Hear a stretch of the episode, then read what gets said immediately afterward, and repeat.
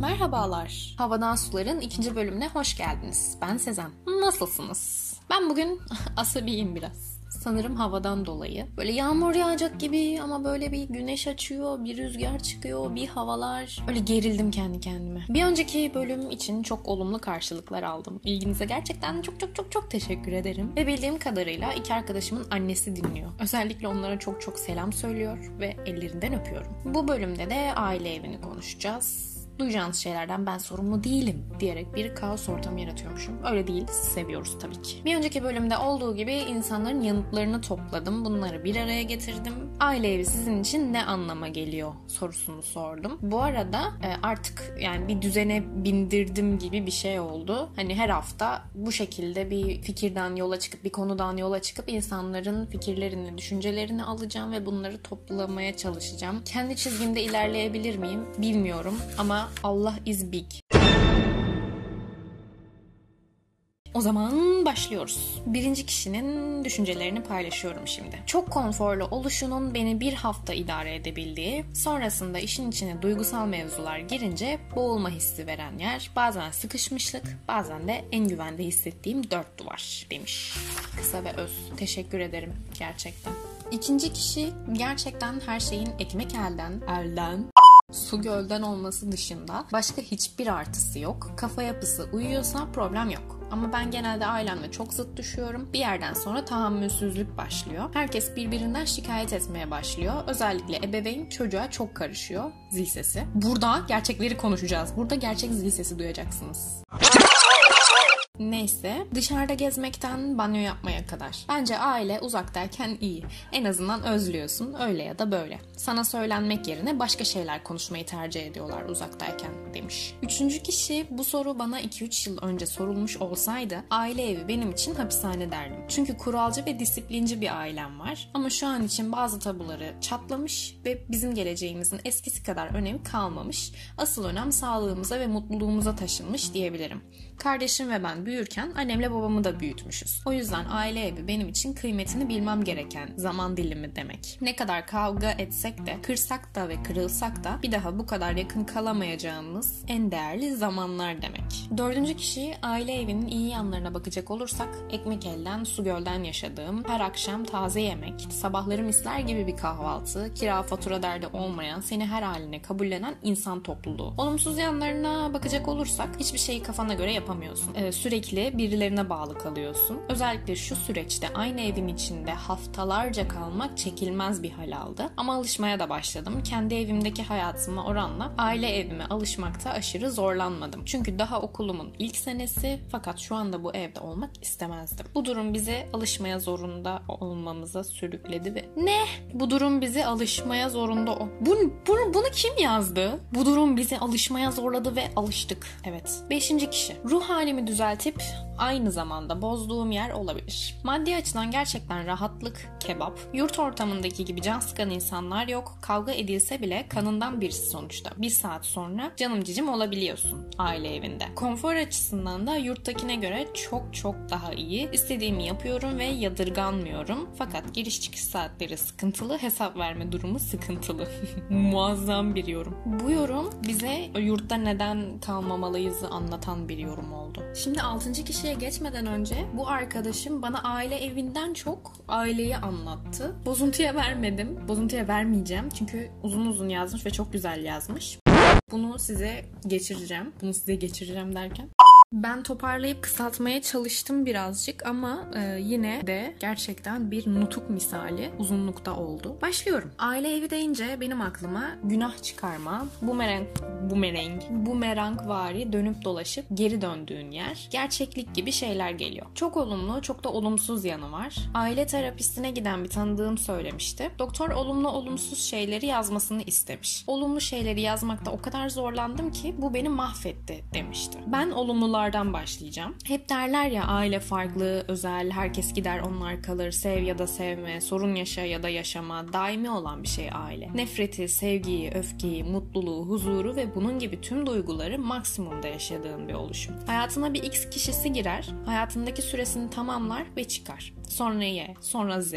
Böyle gider. Ama ailenden herhangi birinin hayatına girip çıkma mevzusu yok. Doğmanla beraber bir kere hayatına giriyor ve ölene kadar seninle. Bu her zaman bana güven vermiştir mesela. Ayrılıkları zor atlatan biriyimdir ama o ailenin hep yanında durma olayı, var olma duygusu içime su serper. Atlatacağıma bir tık daha inandırır beni. Eskiden buna ne kadar inanmasam da gerçek sevgiyi hep aileden görüyorsun. Başkasından gördüğün sevgi sana hep özel gelir ya başta. Hani evde olan bir şey vardır ama onu dışarıdan alınca ya da dışarıdan biri getirince daha güzelmiş gibi gelir ya. Hani halbuki evdekinin aynısıdır. Hatta evdeki daha iyidir zaman zaman. Öyle bir şey. Bir de artık kan bağından mıdır, sevgiden midir bilmiyorum ama dünyadaki her birey bir yana, ailem bir yana sağlık söz konusu olunca. Olumsuzlara geçiyorum. Her ne kadar can olsalar da dediğim gibi nefret duygusunu zaman zaman sana en uç noktalarda hissettirebiliyorlar.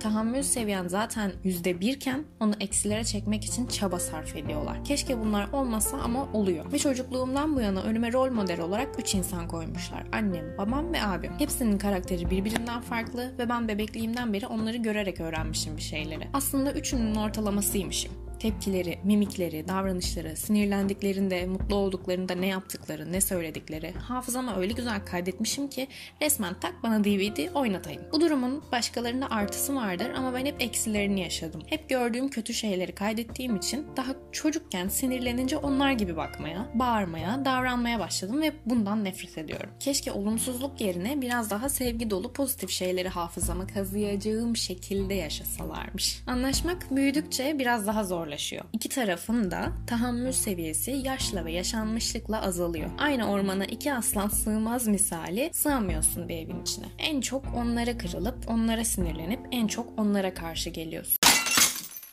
Aile kavramı için bence gayet iyi bir anlatım olmuş fakat benim istediğim şey aile eviydi. Fakat yine fakat 115 tane fakat gerçekten beğendim güzel olmuş. Şimdi 7'ye geçiyorum. 7'ye derken 7. kişiye geçiyorum şimdi.